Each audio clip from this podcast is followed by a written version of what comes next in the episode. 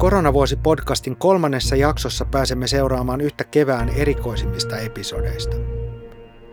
23. maaliskuuta sosiaali- ja terveysministeriö tekee historiallisen päätöksen ja avaa Suomen huoltovarmuusvarastot helpottamaan maskipulaa. Maskeja pitäisi olla miljoonia. Suomen kriisivalmiuden luullaan olevan maailman kärkeä. Samaan aikaan toimittajat Maria Manner ja Paavo Teittinen ovat alkaneet saada uutisvinkkejä. Niissä todellisuus on hyvin toisenlainen kuin viranomaisten puheissa.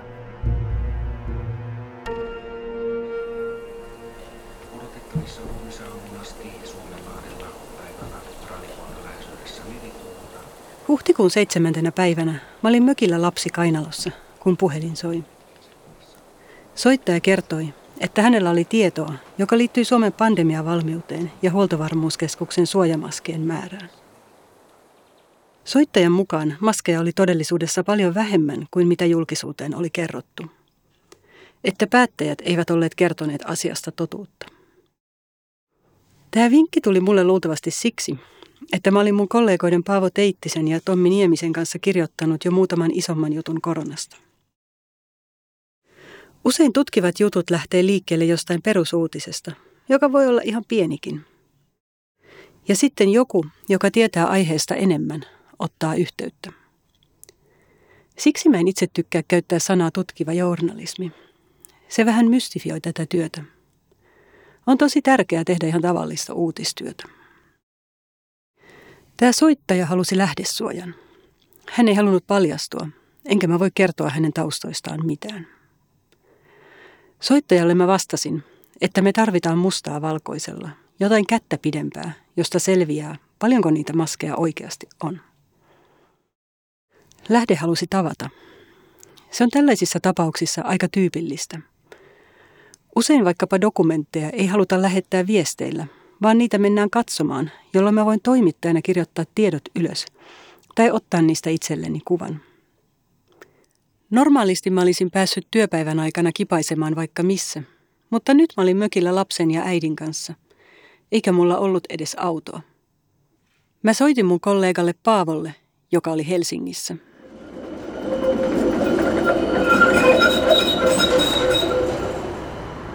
Kun Maria soitti, mä satuin olemaan liikkeellä keskustassa. Siinä oli tuuria, sillä tämä Mariaan yhteyttä ottanut lähde halusi edistää asiaa tosi pian, jo saman päivän aikana.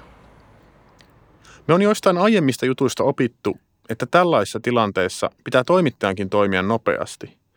Ihmisten mieli saattaa muuttua, tai ne voi lähestyä jotakin muuta mediaa, joka on sen saman uutisen päällä. Me sovittiin tapaaminen heti, hiljaisessa ja turvallisessa paikassa. Tämä lähde oli silmin nähden kiihtynyt. Hän kaivoi popitaskustaan papereita ja levitti ne pöydälle –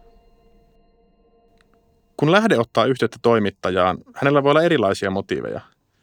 Niitä pitää arvioida ja ne tulee ottaa huomioon. Olennaista on kuitenkin se, että tieto pitää paikkansa.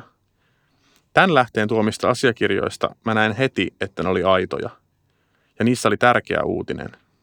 Kun julkisuudessa oli vakuuteltu, että maskeja riittää, niin nämä dokumentit todisti, että itse asiassa huoltovarmuuskeskuksen maskit olisivat riittäneet vain yhdeksi päiväksi koko Suomelle – Pääkaupunkiseudullakin maskit loppuisi hyvin nopeasti. Mä aloin miettiä, mistä tässä oikein on kyse. Onko kansalaisille annettu tahallaan harhaanjohtava kuva vai onko kyse ollut tietämättömyydestä? Mä otin kuvat lähteen näyttämistä dokumenteista ja lähetin ne heti Marjalle. Huoltovarmuuskeskuksen maskien määristä olisi jo saanut aika ison uutisen. Me ei kuitenkaan julkaistu niitä lukuja heti, vaan me itse asiassa istuttiin niiden päällä joitakin päiviä. Syy, miksi me toimittiin näin, oli siinä, että samaan aikaan me oltiin saatu muitakin kiinnostavia vihjeitä, jotka liittyi tähän samaan asiaan.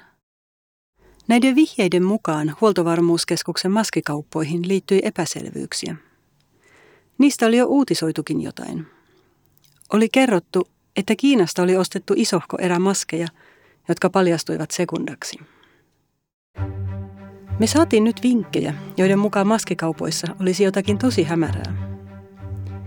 Meidän kollega Hesarissa, kotimaan toimituksen rikostoimittaja Mikka Gustafsson, sai samansuuntaisia vinkkejä. Mikon tietojen mukaan oli viitteitä siitä, että kauppoihin olisi ehkä kytkeytynyt järjestäytyneen rikollisuuden rahaa. Nämä johtolangat, joita Maria ja Mikko kuuli, oli niin kiinnostavia, että me päätettiin odottaa maskilukujen kanssa ja selvittää niitä lisää. Me alettiin soitella eri tahoille. Istuttiin puhelimessa aamusta iltaan ja puhuttiin kymmenille ihmisille. Me haastateltiin poliitikkoja, virkamiehiä, alan yrittäjiä ja sairaalatarvikkeiden ostajia. Meitä kiinnosti maskien markkinatilanne koko maailmassa. Oliko se tosiaan niin huono, että huoltovarmuuskeskus joutui tekemään kauppoja epämääräisten välikäsien kanssa?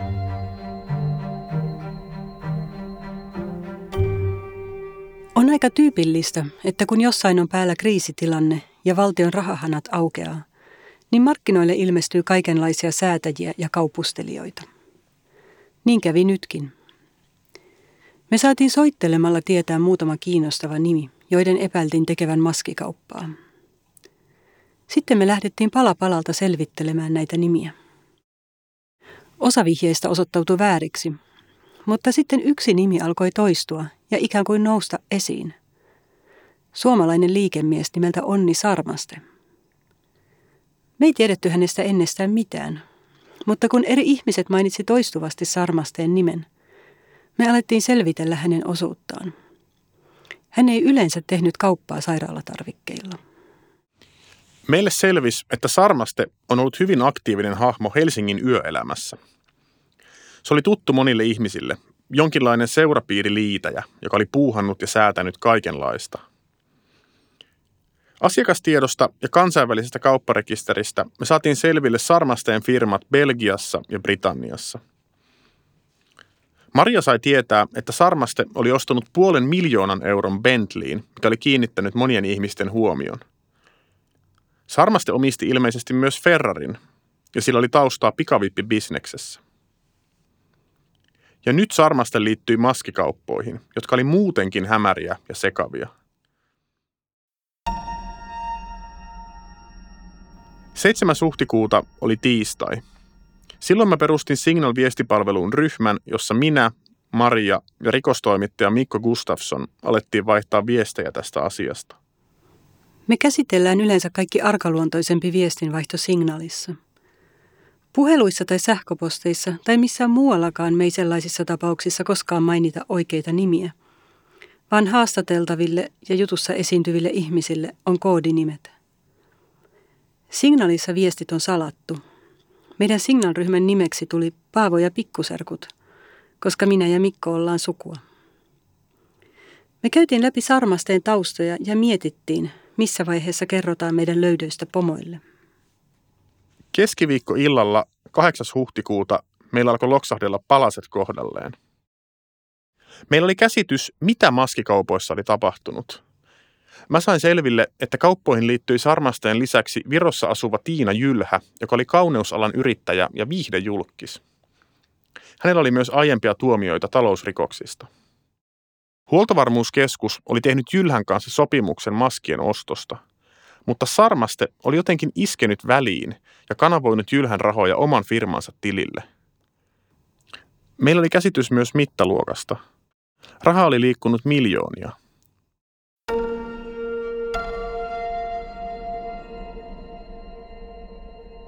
Koko tämän ajan me oltiin töissä eri paikoissa. Maria mökillä lapsen kanssa, minä ja Mikko Helsingissä. Meidän signaalryhmässä käytiin tiivistä viestien vaihtoa, ja keskiviikkona me aavistettiin, että oltiin lähellä kiinnostavaa skuuppia. Viittä yli yhdeksän illalla mä ehdotin Mikolle ja Marjalle, että voisiko laittaa pomoille tällaisen heads up-viestin. Meillä on teossa uutinen, joka käsittelee sitä, että huoltovarmuuskeskuksen hankkimat kaksi miljoonaa maskia olivat sekundaa – koska välissä oli huijari, joka veti välistä miljoonia euroja. Silloin keskiviikkona illalla meillä oli siis tiedossa miltei koko kuvia, mutta me ei vielä oltu kuultu Onni Sarmastetta, eikä Tiina Jylhää tai huoltovarmuuskeskuksen johtoa. Tällaisissa tilanteissa ei aina kannatakaan soittaa kaikkia puheluja liian aikaisin, vaan vasta sitten, kun on riittävät taustatiedot ja haluaa kysyä kommenttia. Me ajateltiin, että soitetaan näille keskeisille tyypeille viimeisenä, kun ei yhtään tiedetä, miten ne reagoi. Siinä oli vielä tämä mahdollinen kytky järjestäytyneeseen rikollisuuteen. Eikä me myöskään haluttu, että huoltovarmuuskeskus saa tietää asiasta liian aikaisin ja lähettää jonkun tiedotteen, joka vesittää meidän koko uutisen. Tämän tyyppiset jutut voi nykyään levitä julkisuuteen ennen aikojaan.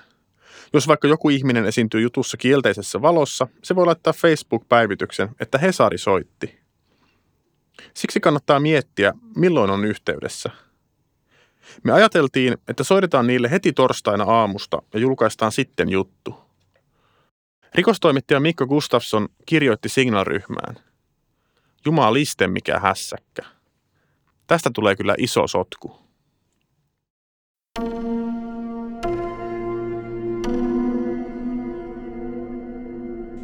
20 yli 10 illalla Maria jakoi meidän Signal-ryhmässä Suomen Kuvalehden jutun. Sen otsikko oli Valtio osti kiinalaiset hengityssuojat ulosottovelkaiselta liikemieheltä. Suomen Kuvalehden avustaja ja tutkiva journalisti Jarno Liski oli ehtinyt kertomaan uutisen ennen meitä. Seuraavat viestit meidän signaalissa oli aika raskasta kiroilua. Sitten me alettiin pohtia, mitä tehdään. Me sovittiin, että aletaan heti kirjoittaa meidän omaa juttua ja jaettiin nopeasti työt. Sovittiin, että Maria soittaa Onni Sarmasteelle ja Huoltovarmuuskeskuksen toimitusjohtajalle Tomi Lounemalle. Mä aloin tavoitella Tiina Jylhää ja sen juristia Kari Uotia. Mikko alkoi kirjoittaa Sarmasteen taustoja, ja koska tähän juttuun oli yhdistetty myös Helvetin enkelit, Mikko tavoitteli myös kontaktejaan alamaailman liepeiltä. Vaikka oli ilta, me ajateltiin, että isketään heti kasaan kaikki mitä meillä on. Seuraavat tunnit me tehtiin töitä tosi intensiivisesti. Kun mä sain Sarmasteen kiinni, kello oli aika paljon. Sarmaste oli väsynyt, eikä olisi halunnut puhua. Se oli ilmeisesti lähtenyt pakoon kotoaan. Sarmaste sanoi, että sen ikkunasta oli heitetty kivi. Se ei kuitenkaan sulkenut luuria, ja mä pääsin tekemään haastattelun. Mä kysyin siltä kolme kertaa, että sanon nyt, onko sulla läheiset välit alamaailmaan, siis järjestäytyneeseen rikollisuuteen. Se oli vähän outoa. Sarmasten vastas, että jos joku istuu hänen pöytäänsä ravintolassa, hän ei pyydä poistumaan. Tiina Jylhä vastasi kaikkeen tosi asiallisesti. Se kuulosti haluttomalta puhumaan asiasta, mutta ei lyönyt luuria korvaan. Jylhä sanoi, että se ei ollut lähettänyt Sarmasteen perään helvetin enkeleitä, vaan vain Kari Uodin. Mä ajattelin, että tästä on soitettava vielä sosiaali- ja terveysministeriöön. Ministeri Krista Kiurua en yöaikaan enää tavoittanut. Ministeriön kansliapäällikkö Kirsi Varhila sen sijaan vastasi. Varhila kuulosti vähän hölmistyneeltä ja sanoi, että ei hän ole tietoinen Sarmasteen ja Jylhän kaupoista. Suomi on kiva maa, voi soittaa vaikka ministeriön kansliapäällikölle yöllä, jos tarvitsee. Ihan niin kiva me ei olla kuin Ruotsi, jossa kaikki pääministerien avustajien suorat numerotkin on julkisesti saatavilla ja niihin vastataan. Ja kun niihin soittaa, niin ne on vaan, että heissan, onpa kiva kuulla sinusta. Mutta kyllähän Suomessakin saa suoraan yhteyden korkeisiin virkamiehiin, vaikka sitten yöllä, jos tarve tulee. Huoltovarmuuskeskuksen johtajan Tomi Louneman Mä tavoitin melkein kahdelta toista. Ja Onni Sarmaste halusi tarkistaa sitaattinsa. Siltä tuli puoli yhdeltä yöllä viesti, jossa se toivoi, että sitaatit ei olisi puhekielisiä. Viimeisessä viestissä se kirjoitti, että tehdään yhdessä työtä Suomen puolesta. Sitten se lähetti sellaisen emojin, jossa oli Suomen lippu.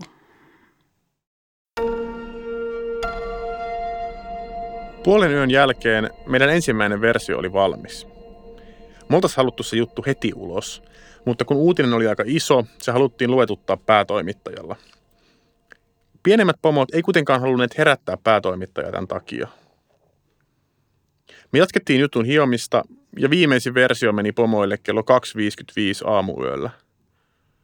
Päätoimittaja vastasi kello 4.16. Se kiitti hyvästä työstä ja sanoi, ettei jäädä harmittelemaan, että SK ehti edelle. Meitä kyllä harmitti. Joskus kahdelta mä join ärtymykseen punaviiniä. Kerroin sen Paavolle ja hän lähetti mulle kuvan omasta pullostaan. Meitä harmitti tosi paljon. Olisiko Jylhälle pitänyt soittaa aiemmin? Oltaisiko me saatu se uutinen aiemmin ulos?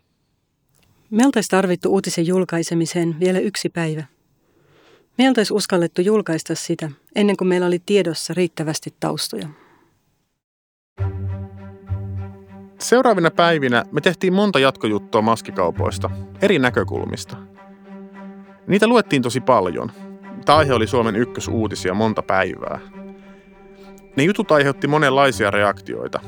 Hämmennystä, epäuskoa ja varmaan raivoakin. Koronatilanne oli silloin tosi epävarma – ja moni varmasti koki, että päättäjien olisi pitänyt heti suoraan pystyä sanomaan, mikä se maskitilanne oikeasti oli. Kaikessa farseudessaan tämä tapaus ehkä jopa jotenkin kevensi sitä kevään painostavaa ilmapiiriä. Jotain kertoo se, että kauppaan liitetty rikollisjengi Helvetin enkelitkin twiittasi virallisella Twitter-tilillään, että heillä ei sitten ole mitään tekemistä Sarmasteen ja Jylhän maskikauppojen kanssa. Se sotku tuntui aika irvokkaaltakin. Muutama miljoona euroahan on ihan mitätön summa, kun miettii kaikkia koronakriisissä käytettyjä rahoja. Mutta maskit oli symboli sille, tai merkki siitä, että me ei oltu varauduttu tämän tyyppisiin uhkiin. Ajateltiin, että meillä on huoltovarmuuskeskus, jossa on pätevät tyypit, ja ne varautuu tällaiseen. Sehän on koko suomalaisen byrokraattisen hyvinvointivaltion idea – mutta nyt jouduttiin myöntämään, että ei ollut osaamista. Ei osattu googlata edes myyjiä, joilla kummallakin oli epäilyttävät taustat. Oliko se sitten vain osaamattomuutta? Mä oon kyllä miettinyt, miksi huoltovarmuuskeskuksen virkamiehet luotti niin paljon myyjiin, että he maksoivat tutkimatta etukäteen 5 miljoonaa euroa tällaisen tyypin tilille. Mä usein ajattelen, että kohut syntyy sellaisista asioista, jotka on riittävän pieniä, että ne voi käsittää, mutta joihin liittyy jotain isoja periaatteellisia kysymyksiä. Esimerkiksi Alholin kymmenen naista voi käsittää, mutta sitten taas jokin Kiinan ihmisoikeustilanne on liian suuri asia. Maskitkin on niin konkreettisia, että ne ymmärtää. Maskit on symboli. Ne liittyy Suomen varautumiseen. Musta tuntuu, että Suomi oli varautunut sotaan, mutta ei pandemiaan, ei vaaralliseen tartuntatautiin. Sarsista ja sikainfluenssasta, Ebolasta ja hullunlehmän taudista Eurooppa oppi väärän asian. Sen, että nämä ei ole vaarallisia. Että ne ei koske meitä, ne ei koskaan oikeasti tuu tänne. Mä muistan keskustelleeni tästä toimituksessa joskus helmikuussa. Jotenkin meillä on kai ollut se ajatus, että meillä on maanpuolustuskurssit, jotka hitsaa kansan eliitin yhteen, ja huoltovarmuuskeskuksessa on viljaa huonojen vuosien varalle. Meidän itseymmärrys kaikkeen varautumana maana on varmaan muuttunut. Maailmallekin lähti sen New York Timesin hehkutuksen jälkeen uutinen, että Suomi osti miljoonia sekundamaskeja huijareilta. Tylysti voisi sanoa, että mitä tulee varautumiseen, meidän fasadi aika lailla romahti.